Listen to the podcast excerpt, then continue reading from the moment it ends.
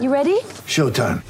On May 3rd, summer starts with The Fall Guy. Let's do it later. Let's drink a spicy margarita. Make some bad decisions. Yes. Audiences are falling in love with the most entertaining film of the year. Fall guy. Fall guy. Fall guy. That's what the poster said. See Ryan Gosling and Emily Blunt in the movie critics say exists to make you happy. Trying to make it out? Nope. Because I don't either. It's not what I'm into right now. What are you into? Talking. Yeah. The Fall Guy. Only in theaters May 3rd. Rated PG-13.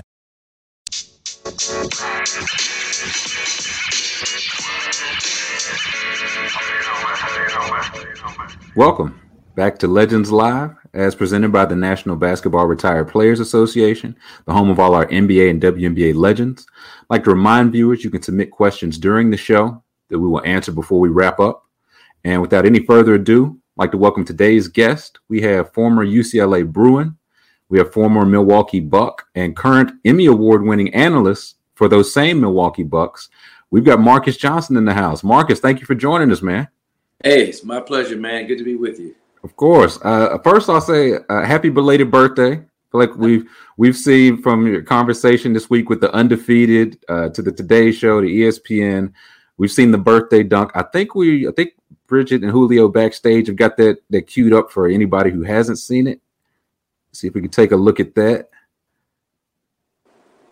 Here we go. 65 years old.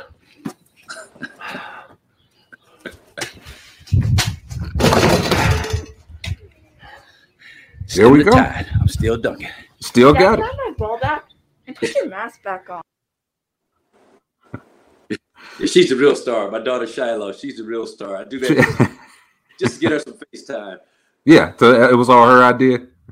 No, no. I mean, um, it started. Uh, well, actually, you know, it, I've been doing it since God, the early '90s when I was in my early 40s. Mhm. Then about 10 years ago, when I was 55, Blake Griffin had jumped over the Kia. Mhm.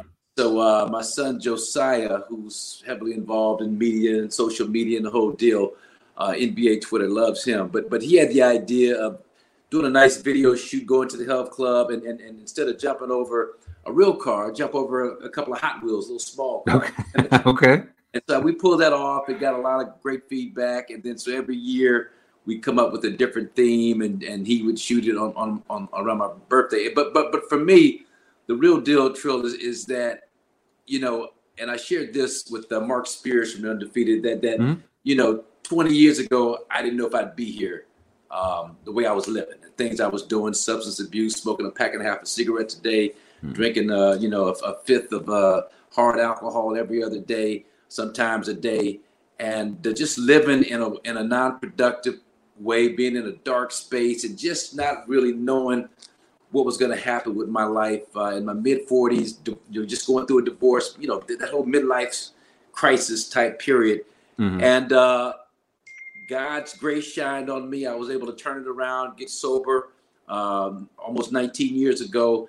And so the duck for me just represents kind of this uh, second lifestyle in one lifetime that I'm that I'm fortunate enough to live. And so uh, that's that's kind of where it is. That's why I do it. It's been a reminder for me to keep myself fit, stay in shape. I work out six days a week, and uh, I take a product uh, called Stemregen right here. Uh, Okay. Tell us about that. yeah, well, it's just a bunch of natural herbs, all the stuff my mama used to try and get me to take for forever. You know, sea buckthorn and aloe vera and and uh, black pepper extract and all these great herbs that uh, really do a great job of, of, of uh, cutting down inflammation for me, uh, cutting down my recovery time when I work out. And so I've been taking that for a few months now, and it, it, it really works. And so that and other things just kind of is a reminder with the dunk for me to show people my age, men my age, women my age, that you can still be active, you can still uh, have meaningful participation in your kids' life, your grandkids' life, Mhm. and you can you can keep yourself in good shape. There's no reason not to. And so the dunk kind of reminds me to, to stay on it because my Right. birthday's coming up. So I stay on it 12 months. I started this morning back in the gym doing my thing. And uh, whether or not I can dunk at 66, who knows? But at least, you know, the byproduct is, is that I'll be in great shape whether I can dunk or not in another few months. Definitely. Uh, I do have to ask, uh, how, how many outtakes were there? Now, be, be honest with us. Did you have any uh, any Got to cut the cut the tape or get any camera trickery in there. No, no. What happens is that I don't dunk at all for a year. I just, I mean, I'm not 65. I'm not out there trying to, you know, hey, I ain't playing the ball. I ain't. You weren't gonna take it through your legs or nothing. Uh, No, I'll, I'll, I'll play one on one with my daughter. She's 11, so I can beat her. You know, so I'll play with her sometimes. I'll play with her, but I don't do any dunking at all. So the, the day of the dunk, I really don't know whether or not I can pull it off. And so when we shot this, we shot this actually Sunday. My birthday was Monday. We shot it on the seventh, Super Bowl Sunday, uh, in the morning. And and before Josiah got to my house uh, in the backyard, you know, I tried to do it a couple of times, and I wasn't even close. And I'm just like, I wanted to call, I wanted to call Joe, be like, man, I can't do this. I'm 65, my legs, you know, I got a little bit of sciatica flare. My legs ain't, my legs, you know, it's just, just not gonna work. But the but, but the more I did it, the looser I got. By the time he got there, Mm. and we did it the first two or three times. First time the ball slipped out of my hands. I was up there, I had all this over the rim, but the ball slipped out of my hands. You it's jumped too high. ball.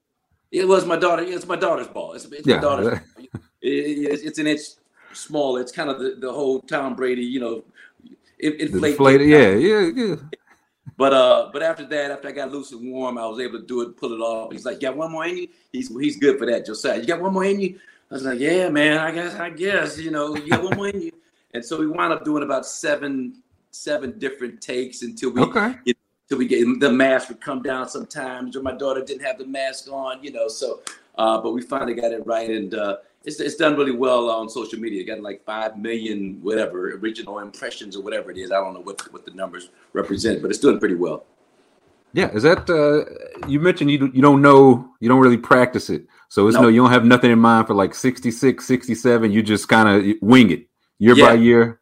Straight wing, and, and we try and do a theme. So like last year during the dunk contest, Aaron Gordon jumped over Tacko Falls, so Uh-huh. I dunked over two tacos. Okay. real tacos.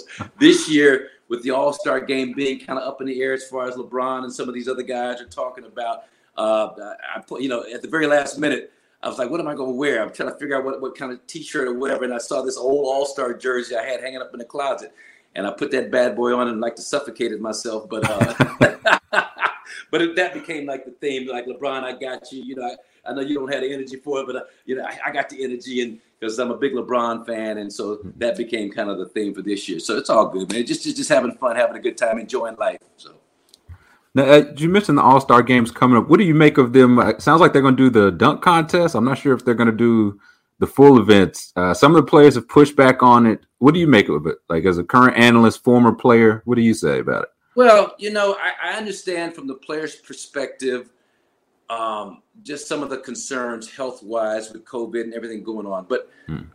my bottom line is this: I mean, do you do you feel like Adam Silver, the commissioner, has your best interest at heart or not? I Hmm. think he has shown through his tenure with the swift handling of the Donald Sterling situation, Hmm. uh, the way the bubble situation kind of played out, things that are going on now. I think he has shown that he has got uh, the players' health as a primary concern. Now, it's still a business; you still want to make your money, and Sure. so just from that standpoint, I think the players should give him the benefit of the doubt and support what he's trying to do. And for LeBron and some guys, Giannis, Kawhi, other guys that are, that are making the big money, you know, they can go without. There's other guys Yeah. at the other end of the pay scale that uh, this money will benefit in terms of them uh, continuing to get consistent checks, uh, that sort of thing. So I think I think the players should play. It's one day. Uh, they're, they're, they're scaling it back, and um, it, it means something to the league. And I think the players should respect that and show up and play, and then get on about their business.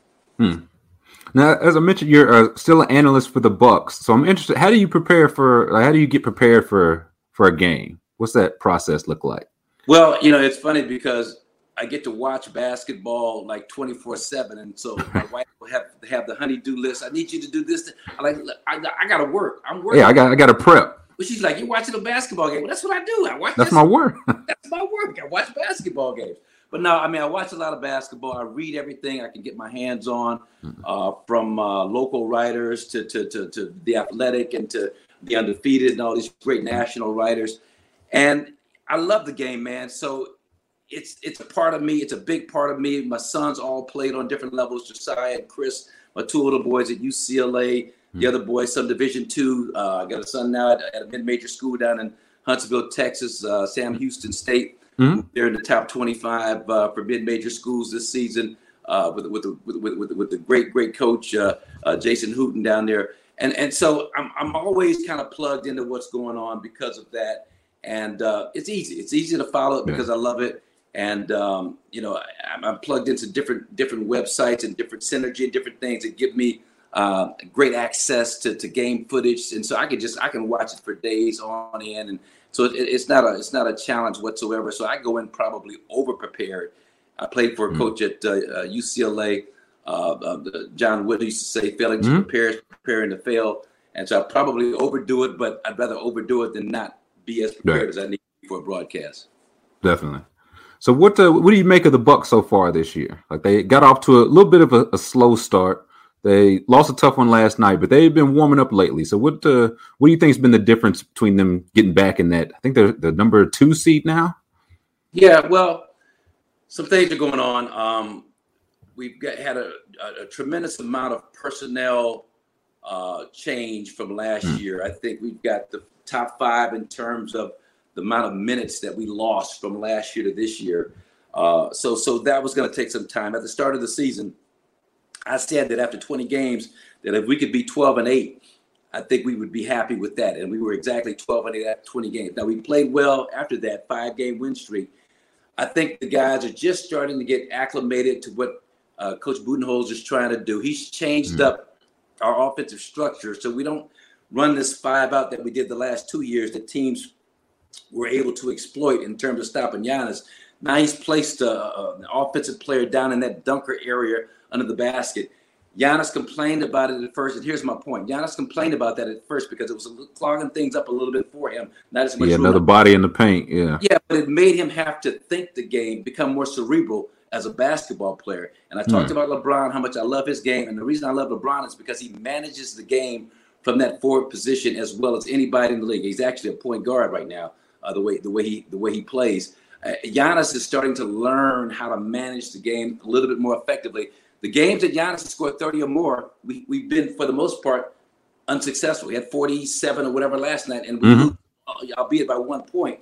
When he has scored in the mid 20s, he's got, you know, 10 assists, he's got his usual 14 to 15 Rebounds. rebounds. Yeah. You know, we're much better off with him with his usage rate, to me, not being tops in the league, still being top five, but you, using Khris Middleton as a facilitator, using Yeah. Jrue Holiday as a facilitator. And so it, it, it, the- product is still coming together. Uh, Phoenix was able to sh- to exploit some things against us last night, but for the most part, I think we're all happy with the direction that it's going. Especially Bobby Portis, uh, uh, uh, Bryn Forbes is shooting the ball out of his mind over the last few games, and uh, we're going to get better and better. And and and we're not going to peak. Uh, last year, after 24 ga- games, we were 21 and three. This year, we're 16 and 8, 16 and 9 now after the loss last night. So it's all good. It's a process, and I like where we are right now. I feel better about this 16 and 9 right now than I did about the 21 and 3 Mm. last year because Right. we were doing the same things that were unsuccessful in the playoffs. And it, it, Right. it kind of borne itself out down in the bubble against Miami. Now you talked about some of the personnel changes. About a, I guess we're about a third of the way into the season. Uh, what do you think of Jrue Holiday? Love him. Um, you know, he was a guy that I, I saw play in high school a lot. Saw him at UCLA. I was working for the Pac 10 or 12, whatever it was at that time. Um, uh, but he was just at UCLA for a year. And we all thought it was a, a mistake that, you know, he averaged eight points a game as a freshman. He went went pro. It was like, you know, probably should have stayed around another couple of years. Well, Yeah. a couple of years from that point, he was like all star and in Philadelphia. Sixers. Yep. And so his size, his ability to dictate the game uh, defensively at the point of attack, uh, and still score 20 a game. And you know, and I think with him, I really believe he needs to lead us in assists. You got he, Khris Middleton, and Giannis all around six assists a game. I Mhm. think Jrue could even take more of a role in terms of uh, being the primary ball handler. But uh, there's nothing to, to, to not like about him in terms of being one of the best, if not the best two-way guard in the league right now, offensively and defensively. Uh, You you mentioned uh, Giannis taking a few less shots. He's playing a little bit more this year. What do you think he's going to have to do to to sustain that and have that kind of success in the postseason? You mentioned last couple years went out a little earlier than they would have hoped to. So what do you think he's going to have to do to for that to carry over? Well, it's just just just reading and and, and, reading and reacting to different situations because he's got to see a wall. The regular season, he can get to the rim, dunk, lead the league in transition points and points in the paint. But come the postseason, the smart and, and the further along in the postseason you go, the better the defenses are. So uh, Miami last year, Toronto two years ago, these coaches they're not going to let him get to the basket like that with impunity. So he's going to have to think the game, be more of a facilitator, understand when he's got three guys looking at him, there's some somebody else is open that he's got to Right. get the basketball to in the shot pocket right away. And he's learning that. He's learning that on the job right now, which is uh, which is a positive sign. And for me, he's never going to be. I don't think a great three point shooter. His free throw shooting is up and down. If Yep. he can continue to develop that that mid range, 15 to 7, 17 foot jumper at the elbows, because guys are so afraid of him getting to the basket, they give him a three or four, five foot cushion defensively. Right. Starts knocking down that, that mid range jump shot. And he's, he's now he's like around 30, 35 percent on, uh, on on short mid range shots. If he gets that up to around 40, 45 percent, it's going to really make him even more of an effective uh, offensive player than what he is today. And he's still one of the best in the league in terms of putting points on the board. Oh, absolutely. Uh, so, who do you think is probably the biggest threat, or I guess biggest threats for the Bucks? Like the Philly, uh, Philadelphia 76ers. I think they're still the one seed. Well, I the mean, Nets. You know, yeah. I mean, you know, you got KD, Kyrie, and James on one on one squad. It's just going to be hell to deal with. Now, now, now, defensively on the interior, DeAndre Jordan. I mean, losing Jarrett Allen is is, is a huge. yeah, that was tough. Yep. you know, uh, in their interior defense. But they got so much firepower at the offensive end.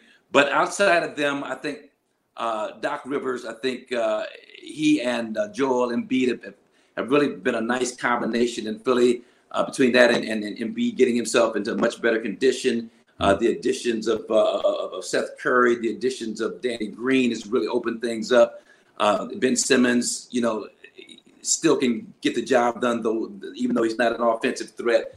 Um, uh, so, so Philadelphia, I think, outside of Brooklyn, will be the the, the the the next most dynamic team that you have to worry about. But I don't count Boston. I love Brad Stevens and, and, and, you know Jaylen and and, uh, and and what they do back there, and Tatum, how he plays, and Kemba Walker, the three of them together. So, uh, but I think it's it's it's, Brooklyn, and then probably Philadelphia would be the two teams I'd be most concerned with if I'm Milwaukee right now.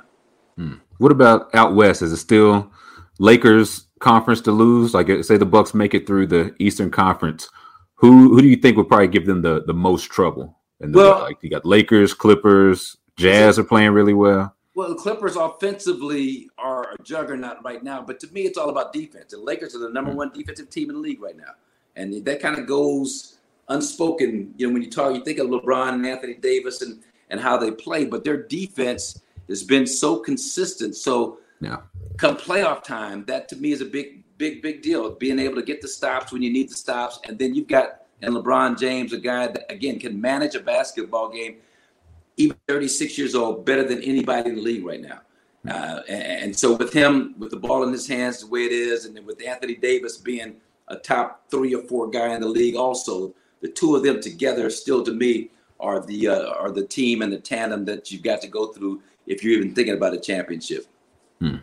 Now, uh, switching gears a little bit, I- mentioned you you're two-time Emmy Award winner. Is that correct? Uh, yeah, yeah. Where, where do you keep the awards at? Where do you keep the?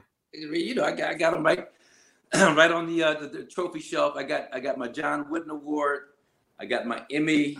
I got uh, I think a UCLA Hall of Fame plaque. I got the Comeback Player of the Year award from the last one given in the NBA in 1986, and then I got my other Emmy kind of kind of you know bookend. Yeah. all the other awards. So I like to say I'm the only person with a John Wooden Award, with an Emmy, and with an NBA Comeback Player of the Year award. That that's a that's a That's rare. That nobody else can claim. So yeah. Now you had a, a legendary role in White Men Can't Jump as Raymond. How did that come about? well, um, a- good buddy of mine, we were, we were working on a, a, a a film for the American Film Institute, uh, a guy by the name of Andrew Wagner. And so we were, you know, you know, we we're doing it for free. Myself and Silk Cozart and Nigel McGill, all these great, uh, great ball player actors uh, in Los Angeles. And so Silk Cozart, a good buddy of mine, who's got an Emmy award winning or, or an award winning documentary on, on basketball himself, but but he knew that Ron Shelton, the writer and director of White Men Can't Jump, was looking for someone to play the role of Raymond Dickens. And Raymond Dickens is based on this character in the NBA that you heard about when you first got into the league in the 70s, a guy by the name of Reggie Harding out of Detroit. Went Okay. Straight, was straight from high school to the Pistons, but got suspended. Uh, I'm actually working on a story about I've interviewed some, you know, Dave Bing and Fred was at the ABA, some some some great great great great ball players. But anyway, so so Reggie Harding was the guy that went into a liquor store in his neighborhood in Detroit with a ski mask on and a gun and told the guy to give him his money. And the guy was like, Reggie, I know that's you, man. Put that gun down. And Reggie allegedly said, This ain't me. And so uh, you know, Right. and that, that's that that's the mythology, the folklore, whatever that you hear when you first came in the league. So I was familiar with that story, auditioned for the role. When I went in for the audition, I read I read uh, with Wesley Snipes, Mhm. and I knew that there was a part of the scene where the character Raymond had to pull out a straight razor. My dad was a barber, so I went into his barber box and I got a real straight razor. And So you had the I- real real props. Real estate razor, and I worked on kind of opening it up with one hand. I saw it in this black film. This guy did it. It was so cool. So when it came time for me to pull the razor, I reached in my pocket, pulled out the razor, snapped it with one hand, chased Wesley Snipes around the audition room. And so they loved it, but afterwards they told me leave that razor at home. That you they got a prop razor I can use. I might, might- I might hurt somebody. Yeah. it probably myself. But uh, but uh, it turned out to be a great experience and uh, something that uh, people still kind of know me for, especially the younger generation, more than what I did as a basketball player. Yeah, I, I didn't know that was uh, based off a real player. I was going to ask you how much of that was like script versus improvised because you, you grew up in Crenshaw, yeah? Is that correct? Yeah. Yeah, well, you know, you, you grew up on the playgrounds of Los Angeles. You, you know, you, you you're around guys like that all the time. Now that wasn't that wasn't kind of my persona, but I've been around Right. guys like that. But that's based on a real character. Uh, again, Reggie Harding, and I just completed a, a script about his life called "This Ain't Me." Real tragic life, involved in drugs. He got shot and killed at, at 30 years old on a street corner of Detroit. Couldn't get away from the streets. Yeah. those dudes. But talking to Dave Bing, I mean, Reggie was a real character. He carried guns in the locker room, wasn't getting the playing time that he wanted with one team. And uh, it was the Pistons, and they were in a team meeting, and all of a sudden his pistol dropped to the floor, and he, he looked up at the coach and said, I, better get in the game tonight. coach okay, all right, yeah, I got Yeah, I, I think we can find some minutes for you. yeah, we, got some minutes for you. But uh, but yeah, so that, that's that's what that character was based on, and uh, but but it was just a great experience working on that on that film uh, with Ron Shelton, Woody Harrelson, Wesley Snipes, and the whole crew. Now you mentioned you're doing some writing. Now I know you did some more in front of the screen, like Blue Chips, Forget Paris, uh, a couple more. So are you looking to do more, you know, in front of the screen, or just stick to writing, or just kind of Well, play the- it by ear? the, the, it's look, man, I, I'm into telling stories of that, that unique stories that people aren't familiar with. I, I, I got a writing partner by the name of uh, Todd Wasserman, young guy in his 40s, but he had this great idea, and we wrote this script that's actually with uh, CAA, Creative Artists in Los Mhm. Angeles, one of the biggest talent agencies around. But it's called Burning for Justice. It's about integrating the LA Fire Department in the in the mid 50s. This group of black men called the Stentorians were the ones that helped integrate the fire department, these firemen, and they had to go through all kinds of racism and abuses and the whole deal. And we were able to sit down with, I think, four, maybe five of them were still living over the last 10 years we've been working on it. Sit down and interview these these these these 84, 85, 90 year old Reggie Ballard and, and Arnett Hartsfield, all these historic figures about what they had to go through. So I've got that. Wrote another story about this horseman by the name of Tom Bass, who grew up as a slave uh, right at the end of slavery in, in, the, in, the, in the mid 1865 or so. Mhm. Uh, he was seven years old when slavery ended, but he turned out to be the most renowned horse trainer in the world, trained horses for uh, everybody from Will Rogers to, to, to, to presidents and kings and queens and, and Wow. whatnot that nobody knows about. So those are the stories that I love to write about and uh, kind of get out there and, and educate uh, our young people about the high achievers that we've had in our race that nobody talks about because Right. there's so many of them, so many of these untold stories that, that people don't know about. And that's my kind of mission uh, is to get out there and make sure that people understand what's what, what kind of a rich history that we have as African Americans. Definitely, definitely. I'll jump to a couple questions from our uh, viewers in a minute, but I, I did want to ask one thing. You mentioned playing for legendary coach John Wooden. What's one thing that he told you that just always stuck with you? Well, the, the, the preparation was probably the main thing. Hmm. Uh, but Coach Wooden, he always said that he would know how effective of a job he had done as a coach in terms of uh, getting to us as young men 15, 20, 30 years after we graduated college. Hmm. And so for me, you know, it's a bit of a knucklehead. It took a while for it to sink in. But uh, for me, uh, the things that he taught me is pyramid of success.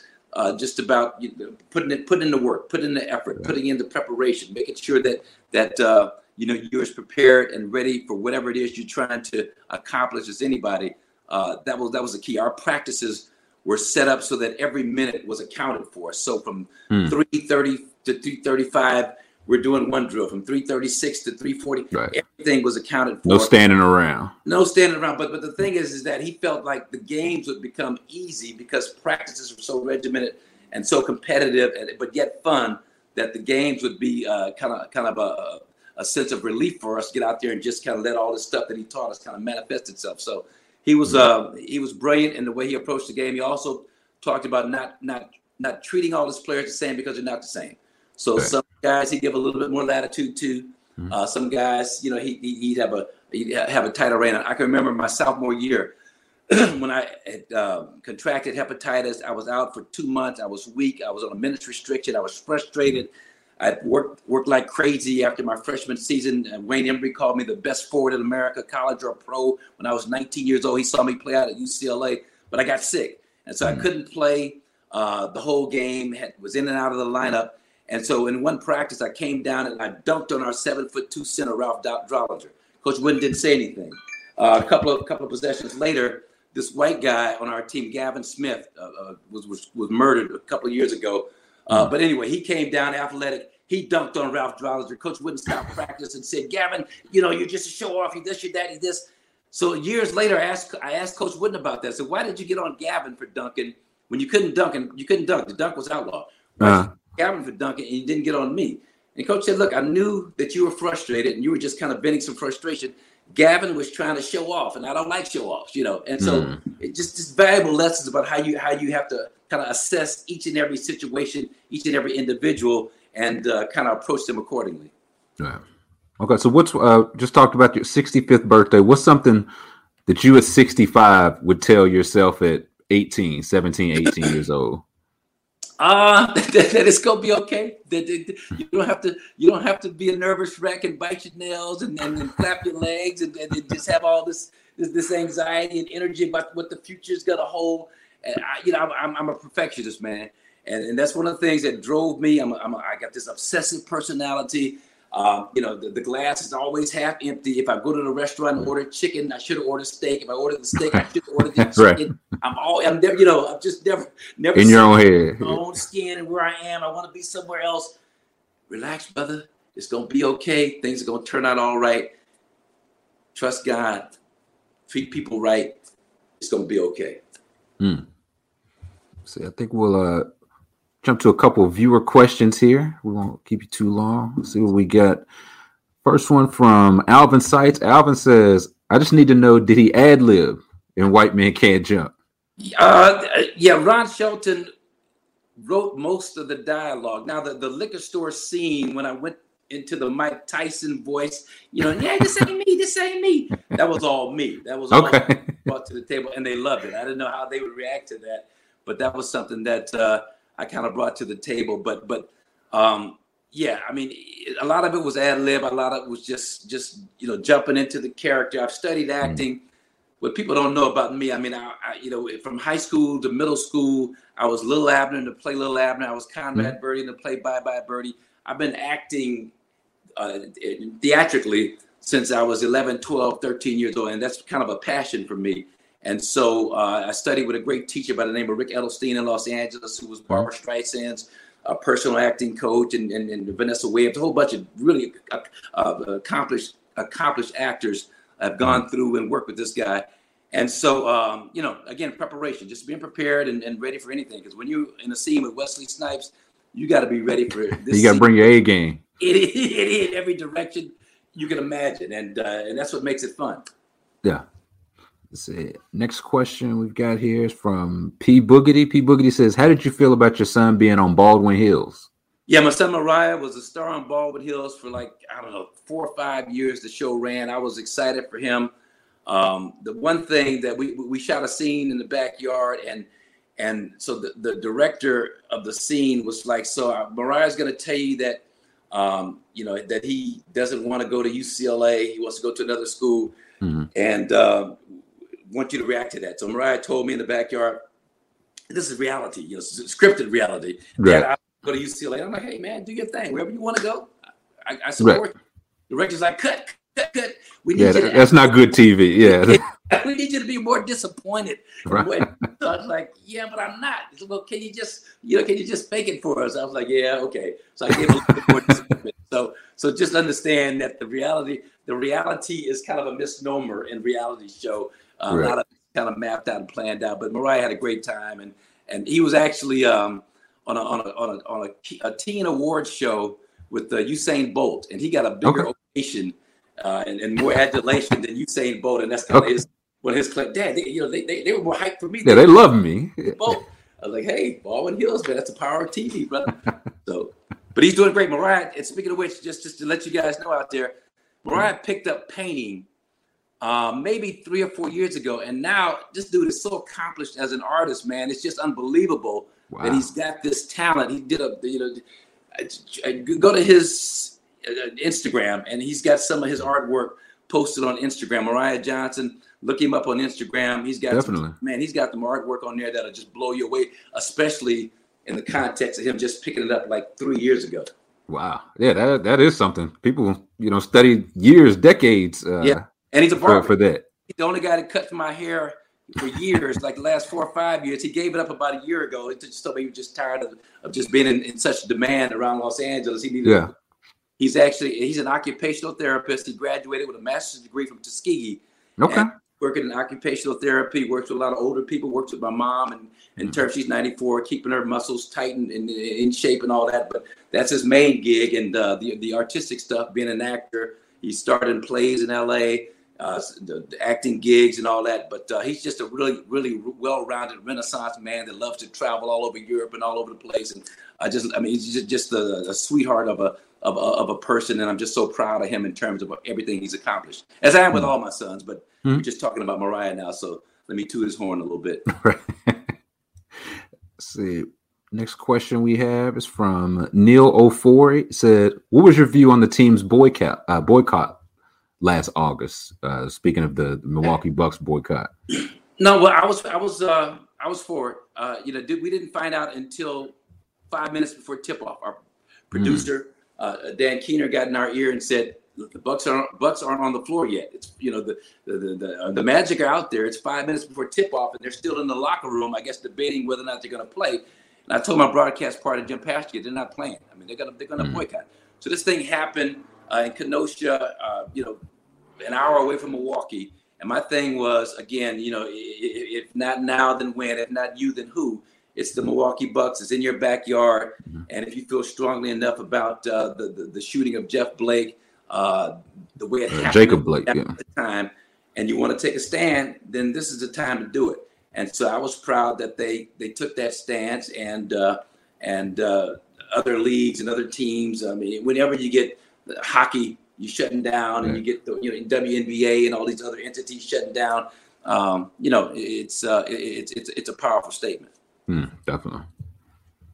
Let's see, I think we may have one or two more questions. Colin says, Marques, who's your favorite fellow on-air Bucks personality, and why is it Zora Stevenson? um, look, you know, I love working with Zora, with Jim Paschke. Uh, I had a chance to work with Gus Johnson my first couple of years in Milwaukee. I've been blessed, man, to work with some of the best in the business, and uh, we got a great organization from ownership on down. Team president Peter Feigin. I mean, it's just for me, it, it's an opportunity. When I played here in Milwaukee, Trill back in the 70s and 80s, I Mm. wasn't thinking about giving back to the community. That was for Right. Junior Bridgeman and some of these other do-gooders. I'm from LA. I want to, you know, I'm into. We had our we had our, we had our first nightclub here at Park Avenue. It was kind of like the Milwaukee version of a Studio 54 with the Okay. lights and stuff. That's where I was hanging out. Right. But now I get a chance to come back at this stage of my life, man, and, and give back and do a lot of the stuff that I didn't do and, and, and probably should have done when I was younger, but just wasn't in that mindset. Now I'm in that mindset. And so it's, it's for, for me, it's, it's more than just being a basketball analyst. It's been a big part of this community. Uh, I support so many organizations, the Running Rebels Youth Organization, all, all kinds of different uh, mentoring groups here in Milwaukee and uh, that's the, that's the part that I get most excited about is being able to give back and and to reach out to some of these young men in this community, uh, underserved areas, African American men and others, and uh, and make a positive impact uh, along those lines. Well, your work is definitely appreciated. We got uh, one last question, something we ask all our legends here. We're getting together our second part of our legends playlist. So, what's something that you're you're listening to now? Either if you're you said you working out five, six times a week on the way to the gym, or what are you listening to while you're working out? Could be old, new. What uh, what's in your headphones? Yeah, I mean, the, my favorite song right now is uh, Rod Wave, Heart on Ice. Okay.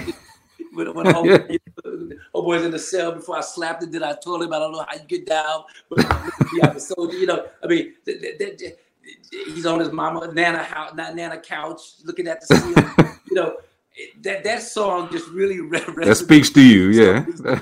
and that's kind of like I can listen, you know, like I can listen to that over. It's on it's on a loop on, on my Okay. on my uh, on my player that I listen to when I work out. Rod Wave, man, is probably probably my joint right now. So then there's another rap song that I just heard that had mentioned Giannis's name in it. I gotta I gotta you know, Young Thug or something. I gotta I gotta get into that a little bit more. Okay. kind of what's that what that's all about. But uh, Rod Wave would be the guy. Uh, but I'm an old school guy. You know, I, I can go YouTube and listen to uh, Earth, Wind, and Fire and Al Green, Love and Happiness, and Mhm. and Chaka Khan and uh, Teena Marie. I mean, you know, that's that's that's The where I really legends. But but in terms of what's new, kind of happening out there, Rod Wave is a guy that the- kind of blows me away right now. Okay, yeah, we can. I can definitely say you the first legend uh, to put Rod Wave on your playlist. Definitely the first. My fault is my fault. I wear my heart on my sleeve. Oh, We had to get you uh, on a remix of that. yeah, yeah. Come on, Rod. Hook me, hook a brother up, man. Come on. All right, we won't take too much more of your time, Marques Johnson. Thank you so much for joining us, man. Appreciate it, man. Thank you. Anytime. Thank you for having me. Of course, thank you, man. We'll talk to you soon. All right, that'll do it for this week's Legends Live. As you know, we have new episodes live every Thursday, 5 p.m. Eastern, 4 p.m. Central, on the NBA Alumni's Twitter, Facebook, YouTube, and Twitch. Like to remind viewers you can watch replays of any episode at legendsofbasketball.com slash legends live. You can catch the audio replay to our conversations by searching for Legends Live wherever you get your podcasts. I'd like to thank Marques Johnson for joining us. Give a big thanks to Bridget and Julio behind the scenes, and we'll see you next Thursday.